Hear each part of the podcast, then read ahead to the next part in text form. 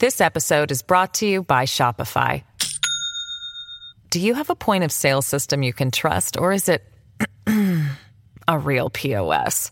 You need Shopify for retail. From accepting payments to managing inventory, Shopify POS has everything you need to sell in person.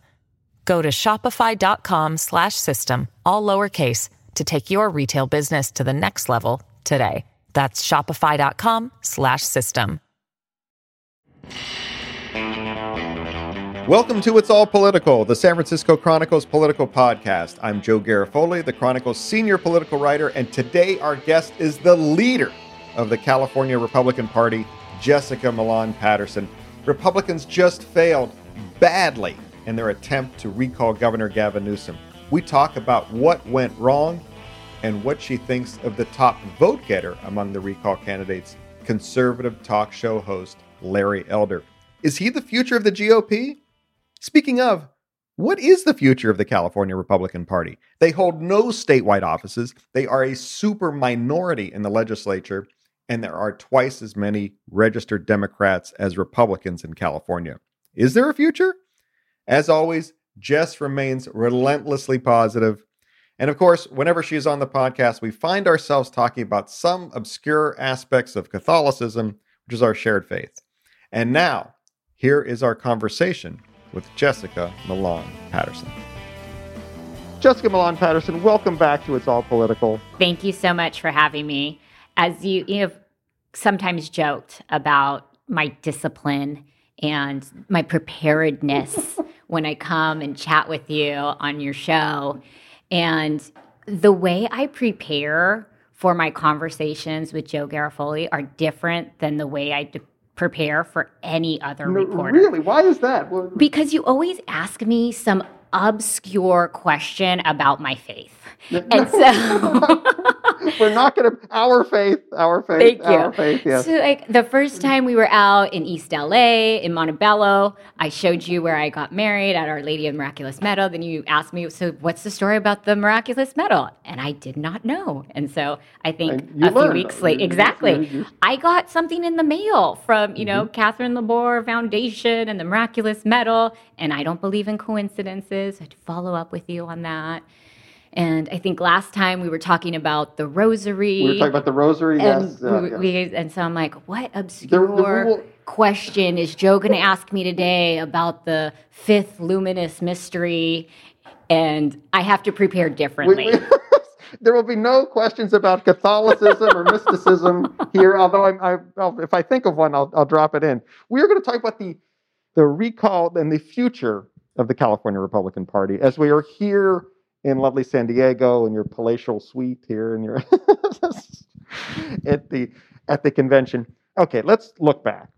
I, you know, I've been here for a day or so now at the, the convention, and I thought there would be more introspection, gnashing of teeth, a, a biblical reference, um, the uh, you know soul searching, and, and there hasn't been. I mean, even in your speech, your opening speech, it was of a defiant tone. You're like, you know, we're we're not going anywhere. What did you learn from the recall going forward? So I think we're still learning. You know, we're still getting all of the numbers back. We're going to be breaking this down by congressional seats. We're going to be breaking it down by legislative di- districts. And all of that will also change once we get redistricting. So um, I believe that there are going to be a lot of opportunities. And what we did in 2021 was preparing us and putting the infrastructure in place where we wouldn't normally put the infrastructure in place for another six to eight months. Hmm. So when we look at our volunteer organization, we finished the 2020 election cycle, and as you know, had a great year here in California. We played in four congressional seats, we won four congressional seats. We picked up an assembly seat in a presidential year, which hasn't been done since 1984. We played in 11 of the 12 initiatives on the ballot. California voters were with the Republican Party, seven of the 11 initiatives we played in. They weren't with the Democrat Party 66% of the time. So we go into 2021 and we finish off this recall. We now have 72,000 volunteers. This is 72% increase in what would normally be considered an off year. In 2020, we had done 15 million voter contacts, and that was for the entire cycle, 19 to 20. In 21 alone, we did over 18.3 million. So we've built out this, and 95% of our spending was in eight targeted congressional seats that we're looking at.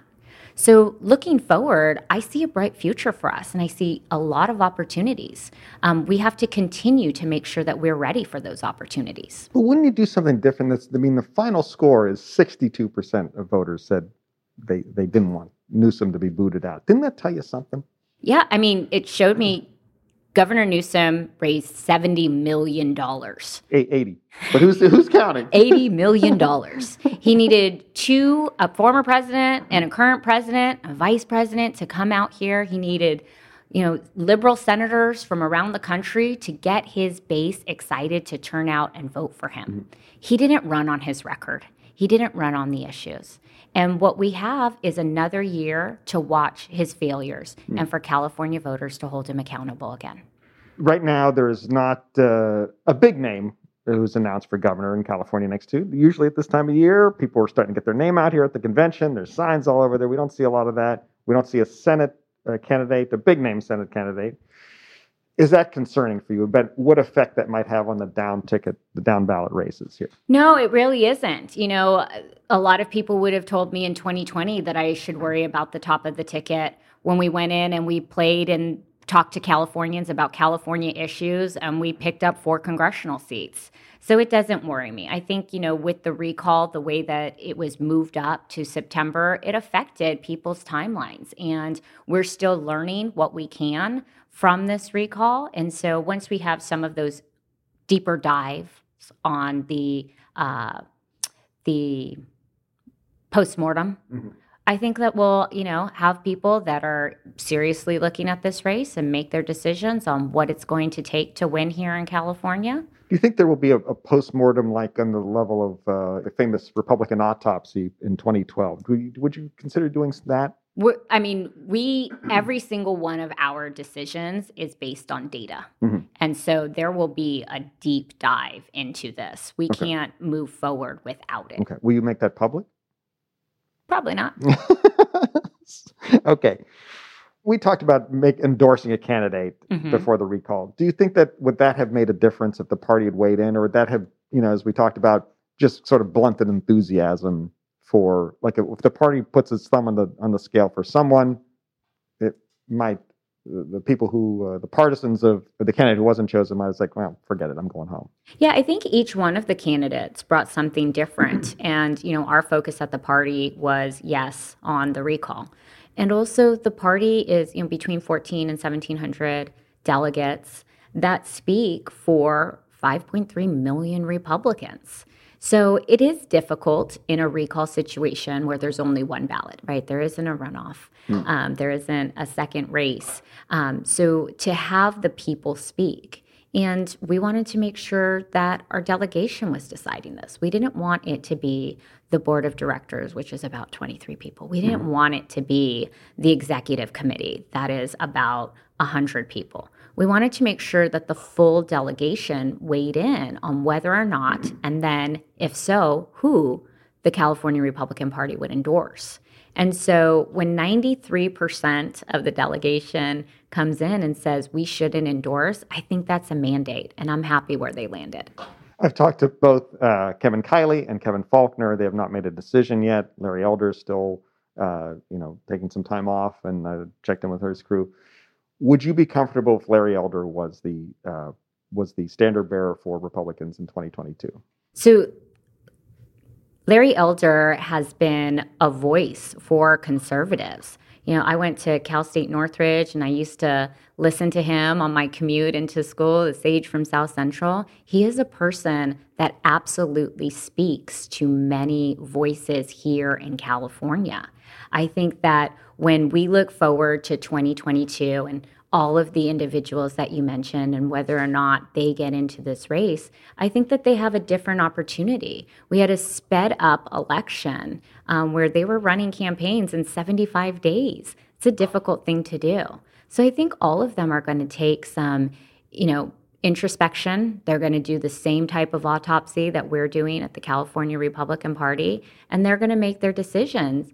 Um, and I think that you know the voices that we had in this last recall election, it was you know wonderful to watch. It was wonderful to watch people holding Governor Newsom accountability accountable for his incompetence, for his hypocrisy, and then you know his desperation. Do you think that Elder has hit a ceiling, though? Can he get those crossover votes you need, the, the moderates, the, the independent voters, to, to win? I think all of our candidates have an opportunity when the election is not in 75 days. We'll have more of our conversation about the future of the California Republican Party after this short break. This episode is brought to you by Shopify. Do you have a point of sale system you can trust, or is it a real POS. You need Shopify for retail. From accepting payments to managing inventory, Shopify POS has everything you need to sell in person. Go to shopify.com/system all lowercase to take your retail business to the next level today. That's shopify.com/system. And now, back to our conversation about the future of the California GOP with Jessica Millan Patterson. I've been talking to uh, Democratic strategists who are looking at the Supreme Court. Let's talk. Let's look forward now a little bit. The Supreme Court's going to decide an abortion case next year. Uh, very likely in the middle of the 22 race, they Democratic strategists said this is going to help bring out uh, suburban moderate women.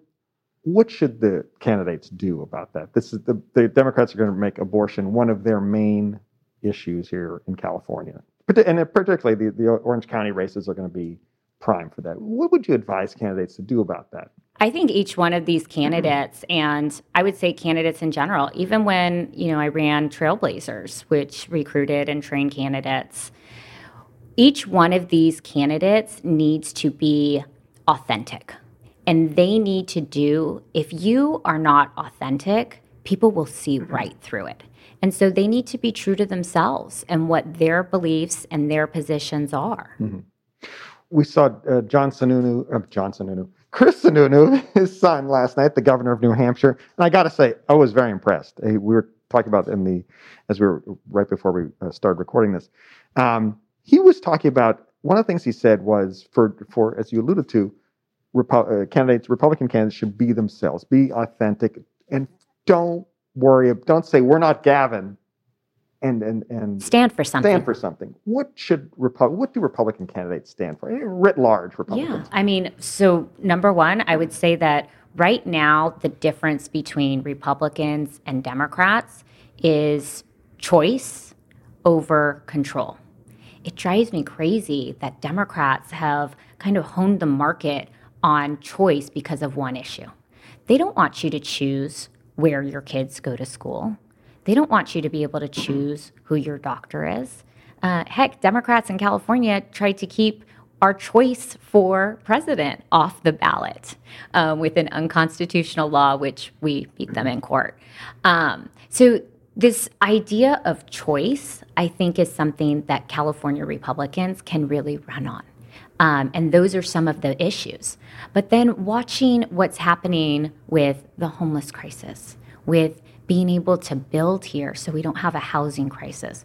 We have not grown at the same rate of you know other states to the extent that we have lost a congressional seat for the first time in our state's history. Mm. People are voting, they're voting with their feet.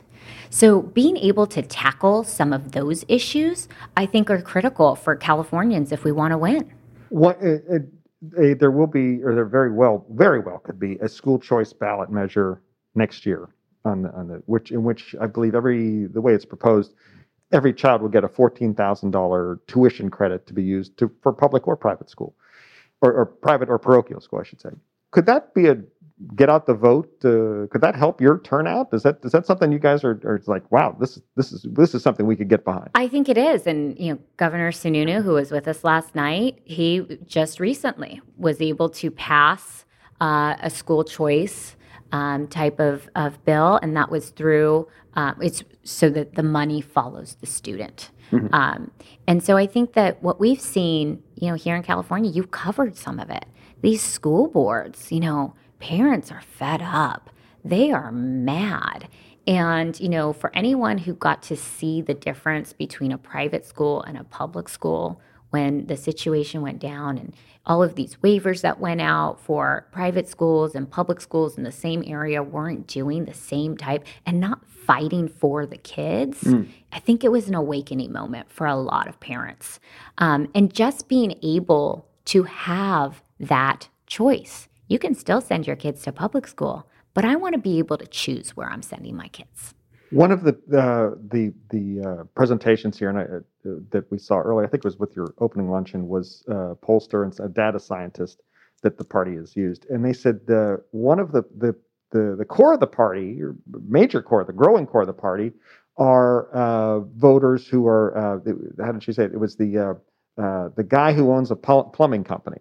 Like these are these are working quote, people, working people uh, low education, high income people. Like you know, you're like a good uh, someone with a good union job. Mm-hmm. 30 mm-hmm. percent of union workers are Republicans. Does that match your your estimation? And there's more on the table. Heath, I saw Heath Flora. He did a presentation. He's like, we can get more of these folks. Why should these? Why should working class folks be Republicans in your estimation? Because I think that they want the same things that we want, right? They want to make sure that they have that good job to go to so they can provide for a family. They want to make sure that their kids are getting a good education so they can have a better life than we had. And third, they want to make sure they have safe streets. And right now, California Democrats are failing on all three of those issues. So I think that that is what brings them to the party. And that is something that we need to make sure that we're talking about and what our solutions are to those problems so that we can welcome these new members into our party. What is going to be the biggest challenge uh, in defending these uh, four House seats, we'll say? Is that, is that how many you think you're going to play in? No, I think we may be. So, right now, obviously, the four that we won last cycle will be on the target list. Then we have four that the NRCC put on the list that are on the target list because without spending any resources in those districts, we kept the Democrat incumbent to single digits without spending any and. Who, who are those for? So from north to south, you've got California 3, which is Garamendi. Mm-hmm. You've got California 10, which is Harder. Uh, down here in Orange County, you've got California 45, which is Porter, and then California 49, which is Levin. Then, in addition to that, they did polling mid April, three more seats that are, you know, depending on where we end up with redistricting. Again, from north to south, we've got California 7, which is Bera. You've got in the Central Valley, California 16, which is Costa, and then down south, California 36, which is Dr. Raul Ruiz. That's ambitious. Uh, totally. and ambitious. redistricting is going redistricting is going to yeah, dictate how that, yeah. and then also primaries. Who gets out of the primaries? Are they the right fit for this district? So you look at, you know, California 7, the last time we held that was with Lungren, uh, 2012. California three. We've never really held that. Um, say, say, who the names Garamendi, are. Okay. And, um, you know, one of the candidates in that race outraised him in that first uh, quarter. In California 10, that's one that we held in 20, you know, up until 2018 with mm-hmm. Congressman Indenham. That's currently Harder. Uh, California 16 has kind of been, the Costa seat has been kind of elusive, right? We've had a good grassroots candidate, we've had a good fundraising candidate, and they both have, you know, done some damage. If we put that together and then some magic of redistricting, that might be a place where we can play. Then you come down south and you've got 45, which is Porter, registration wise. That's a really great one for us. She, she raises a, lot, of money. She raises a lot of money. Yes, yes, yes. That's yeah, a tough one. Jess, so it takes you're, you're, you're right candidate, yeah. you know, and a lot of money in there. Um, but last time we held it was in 2018 with yeah. with Mimi, Mimi Walters, yeah. and then 49 we used to hold that one with Darrell Issa in 2018 as well. So uh, and then 36 I skipped over, which is the Palm Springs seat, Ruiz. Um, you know that's a seat where Mary Bono Mack held it in 2012. Um, you know, depending on where these lines end up. So we're preparing to be able to play in, you know, but I always, you know, disciplined, yeah. focused we need to make sure that we're taking the fight to Democrats in places that we can win. Um, you know, we can't spend money on long shots and losers. Right, right. We got to make sure we're going to be, we're, we're already out registered almost two to one. Um, we're absolutely outraised and outspent. But as 2020 proved, we don't need to raise as much and we don't need to spend as much to win, but we've got to be incredibly effective. We've got to be incredibly efficient with the dollars that we do spend. All right, I'm going to close by asking you. We're running my premise. This is the column is actually already run as by, the time we're doing this, so you can you can weigh in.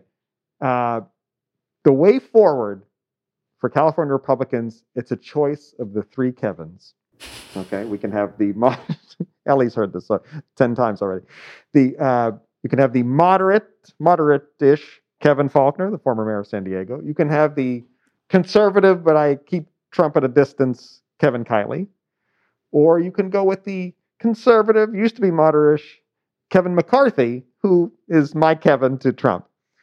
Jess, what is the way forward? Which Kevin will you choose? I would never make that choice. Those are three great Kevins. Do you have, um, a, do you have a fourth Kevin? Uh, no, I do not. Okay. Um, but you know that the number one priority I had coming into this job, and it's never been a secret to anyone, it is making sure that we have a speaker that is not only from California, but as a Republican in California. Mm. And I think that House Republican leader Kevin McCarthy is the greatest leader that we could possibly have helping us get that done. You were you were longtime friends with him. And, we and are associates exactly. with him going back 15, 15 years or so. About yeah. yeah, yeah. And uh, what about Trump? What do you, you know the Trump? He's not going to be on the ballot, but everybody's you know Democrats are going to throw him at you like I they, they did in the recall. What do you do about Trump? I think that you know President Trump brings voters to the table, but he pushes and them away too. Again, the way that I have always led at the California Republican Party is to make room for everybody. I am a big tent Republican. And while my views may be incredibly conservative, mm-hmm. I want everyone who identifies with being a Republican, everybody who wants to make sure they have a good job to go to, who wants to make sure that their kids are getting a great education, who wants to make sure that their streets are safe, that they feel welcome in our party. There's too few of us to do it otherwise. We have to welcome everyone in our party. Jess, thank you for being on All Political. I have to say, make one Catholic reference before we leave. You know, your your um, uh, your data scientist is Blaise, is her first name, B L A I S E, and I said, "Oh, you were named after Saint, Saint. Blaise." Yes, and she said, "No one ever knows that." I said, "Only my mother told me that she, he was the, the, blessing of the throats." Do we yes, remember that? The that's right, of the with the yeah. cross with of the, the cross candles. At the, at the candles. I always yes. thought that was a little bit uncomfortable for me, but, but okay, at least they weren't lit. Right. Exactly. Thank you so much. Joe, it is always a pleasure. Thank you so much for having me. I'd like to thank you all for listening and hope that you and your families are safe and healthy. I'd like to thank Jess for being on the podcast today. I can't wait to tell my mom that there's a reference to St. Blaise here today. That's got to be a first. Thanks as always to The King, Webby Award winning producer King Kaufman for producing today's episode. We always throw out some love for our theme music. That song you were listening to is called Cattle Call, and it's written by Randy Clark and performed by Randy Clark and Crowsong. And remember, no matter which of the three Kevins you follow, it's all political.